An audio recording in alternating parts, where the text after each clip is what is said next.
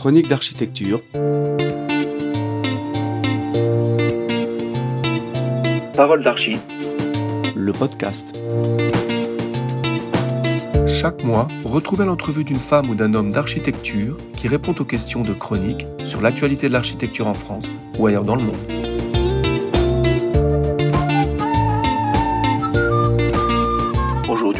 Pierre-Louis Talandier répond aux questions de Christophe Loret.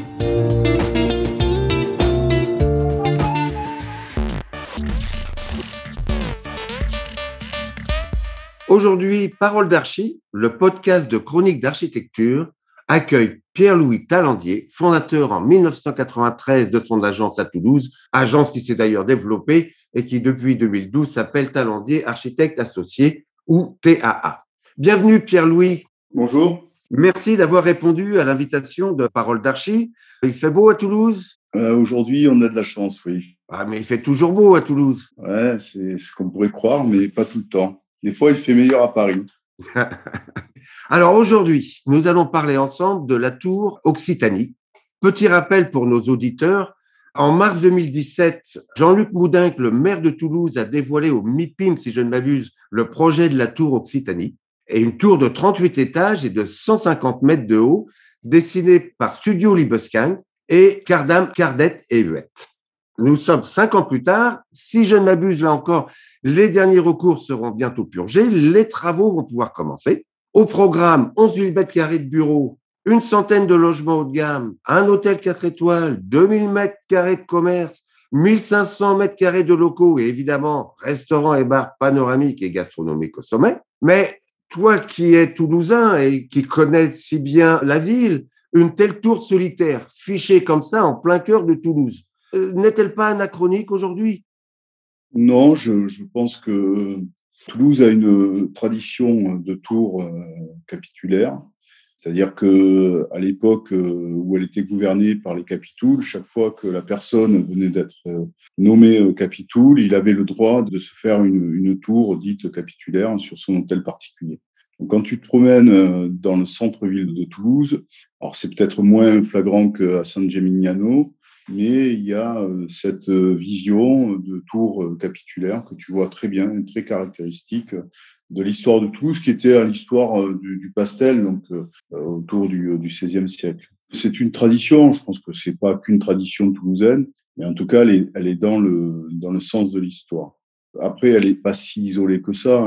Je pense que déjà une tour, il faut qu'il y ait aujourd'hui un sens économique, autant que le sens architectural ou urbain, et mettre une tour qui sera forcément un IGH, en hyper-centre-ville, à côté de la gare Matabiau, avec son développement qui va suivre maintenant, a du sens, puisque ça va devenir un gros hub entre la 3e ligne de métro, l'arrivée de la LGV à un horizon en 2028, et puis donc avec cette 3e ligne de métro qui connecte directement aussi à l'aéroport.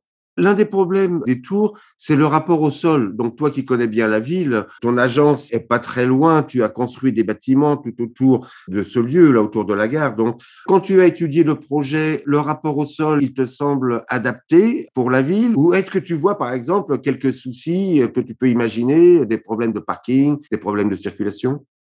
Je suis pas le mieux placé. Je pense que ceux qui ont vraiment étudié le projet, c'est Daniel Lipskin et l'agence Cardam. Nous, on n'a pas pu participer au concours, on aurait souhaité le faire, mais bon, c'était un concours un peu particulier, c'était conception et promoteur, avec une entreprise capable de pouvoir réaliser pour sécuriser la foncière de la SNCF. Le terrain est assez exigu, mais je pense qu'il est vraiment bien placé, il est vraiment dans le grand axe des allées Jean Jaurès. Juste à côté, il y a un nouveau parking qui a été réalisé. On est sur un des axes passant tout autour du canal. Et puis, encore une fois, je répète, on est hyper centre-ville, donc extrêmement bien connecté avec tous les transports en commun, la gare, la 3e ligne de métro, la 1ère ligne de métro, la 2e ligne de métro, puisque Matabiau et Jean Jaurès sont le lieu d'échange principal de toutes les lignes de métro et TER de la ville et de la métropole. Pourquoi penses-tu que la tour a suscité tant d'animosité à Toulouse à cause de sa proportion, parce qu'il y a des gens qui sont contre les tours, ou est-ce que finalement tout suit son cours, les recours sont levés et tout le monde est plus ou moins content de ce projet architectural? Il faut savoir que Toulouse et la métropole de Toulouse, la moyenne de hauteur, c'est une ville et une métropole extrêmement étalée, c'est un étage et demi. C'est une ville très basse, qui n'a pas connu la révolution industrielle, donc qui ne s'est pas structurée comme toutes les grandes villes qui ont pu le faire à cette époque. Et donc, on n'a pas, on va dire, une intensité urbaine aussi forte que certaines grandes métropoles, comme Lyon, par exemple, qui a déjà plusieurs tours, d'ailleurs, pas très loin de la gare. Je pense que déjà, la hauteur, quand on fait un immeuble en R+5, c'est une tour. Donc, ça peut susciter un certain émoi auprès de la large population par rapport à ce que peut être un immeuble de grande hauteur. J'ai pas l'impression qu'il y ait eu un vif émoi de la population toulousaine par rapport à ça. Une curiosité, certes. Je pense qu'il y a eu, comme toujours, c'est des projets qui sont attaqués politiquement. Et je crois que quoi que tu fasses aujourd'hui en France, si tu fais des choses, tu es critiqué. Il n'y a que ceux qui font rien qui ne sont pas critiqués. Au bout du temps, à force de rien faire, on finit par dire « ah ben oui, il ne fait rien ». Mais la plupart du temps, si tu ne veux pas être embêté, ben tu fais rien et tu n'es pas embêté. Mais bon, apparemment, le processus démocratique là, a fonctionné. Alors, ça a pris du temps, ça a pris 5 ans, mais apparemment, il y a eu des décisions de justice, il y a eu des recours, il y a eu des appels. Donc, tout a été fait dans les règles. Maintenant, a priori, on peut y aller, quoi. Alors, justement, c'est ce qui m'amène à ma prochaine question, Pierre-Louis. C'est que là, tu parlais de Toulouse, c'est une évolution pour la ville. Et est-ce que la ville de Toulouse a besoin de cet événement architectural pour rayonner ? Est-ce que c'est important pour Toulouse d'avoir ce type de tour pour dire bah, « regardez, nous sommes une grande métropole » ou au contraire, un peu comme l'arbre blanc à Montpellier, c'est l'événement architectural qui va faire ensuite le renom de la ville. Comment tu vois là aujourd'hui à Toulouse, un tel événement va créer le renom pour la ville ou à l'inverse, la ville elle est déjà suffisamment connue et ce n'est pas si important pour sa notoriété?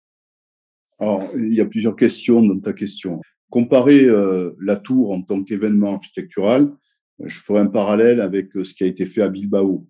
À Bilbao, on voit tout de suite le musée le Guggenheim, le Guéry, qui a suscité beaucoup aussi de controverses, d'étonnements. Et aujourd'hui, tout le monde trouve ça normal, magnifique et vient visiter le Guggenheim.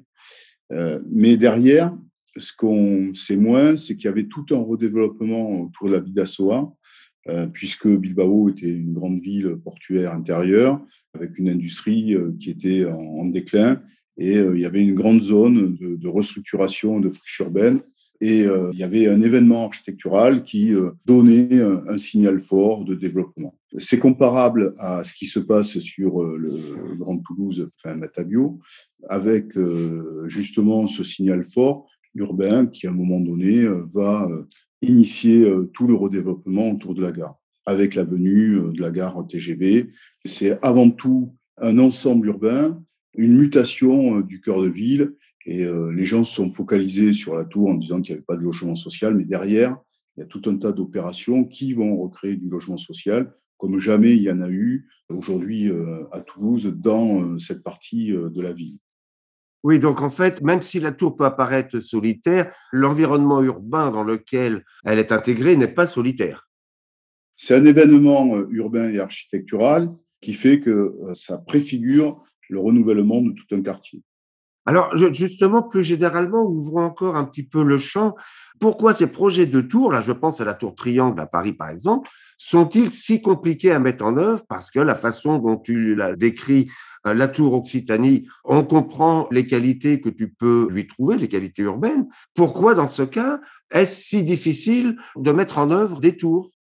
C'est très simple. La réglementation incendie en France est extrêmement compliquée et extrêmement coûteuse à partir du moment où tu fais un IGH.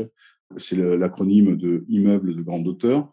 Et donc, tu dois avoir une cellule pompier 24 heures sur 24. Donc, ça surenchérit les charges. Le coût au mètre carré déjà de la construction qui est particulier, toujours par rapport aux normes incendies, les évacuations.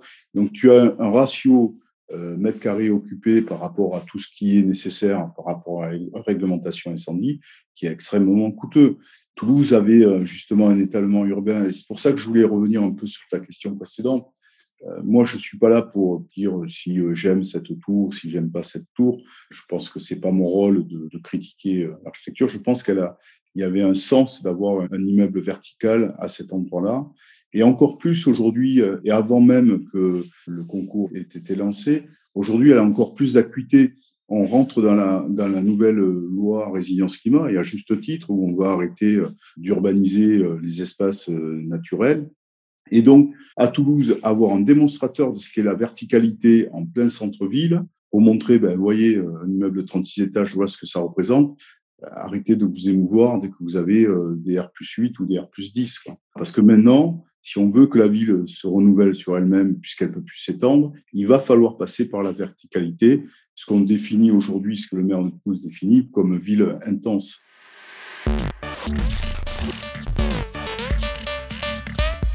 Pierre-Louis, c'est passionnant de t'écouter, mais nous arrivons au bout du temps qui nous est donné et j'ai une dernière question pour toi.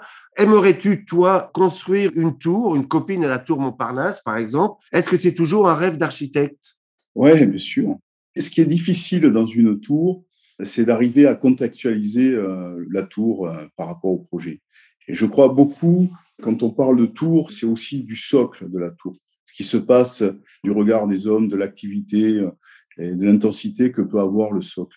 Et je pense que c'est plus dans la mixité urbaine de faire une tour, ça peut être intéressant, et de le coupler par rapport à ce qui peut se passer au socle et quel est le rapport du socle de la tour avec son environnement urbain. Je pense que c'est là-dessus qu'il y a un vrai intérêt et bien évidemment, travailler sur une tour, c'est toujours des challenges qui sont intéressants. Qui sont passionnants pour les architectes. Je m'en doutais un petit peu. Merci infiniment, Pierre-Louis, de ce temps que tu as consacré à Parole d'Archi. C'est un vrai bonheur de discuter avec toi. Et écoute, pour le coup, Chronique d'Architecture ne peut qu'espérer un jour rendre compte de la première tour de TER. Écoute, on a eu la chance d'être shortlisté par la SPLA de la Défense pour répondre sur un concours de la Solaris. Pour l'instant, ça se passe dans un parking, mais c'est à la Défense. On peut espérer que le prochain coup, ça peut être un peu plus en surface.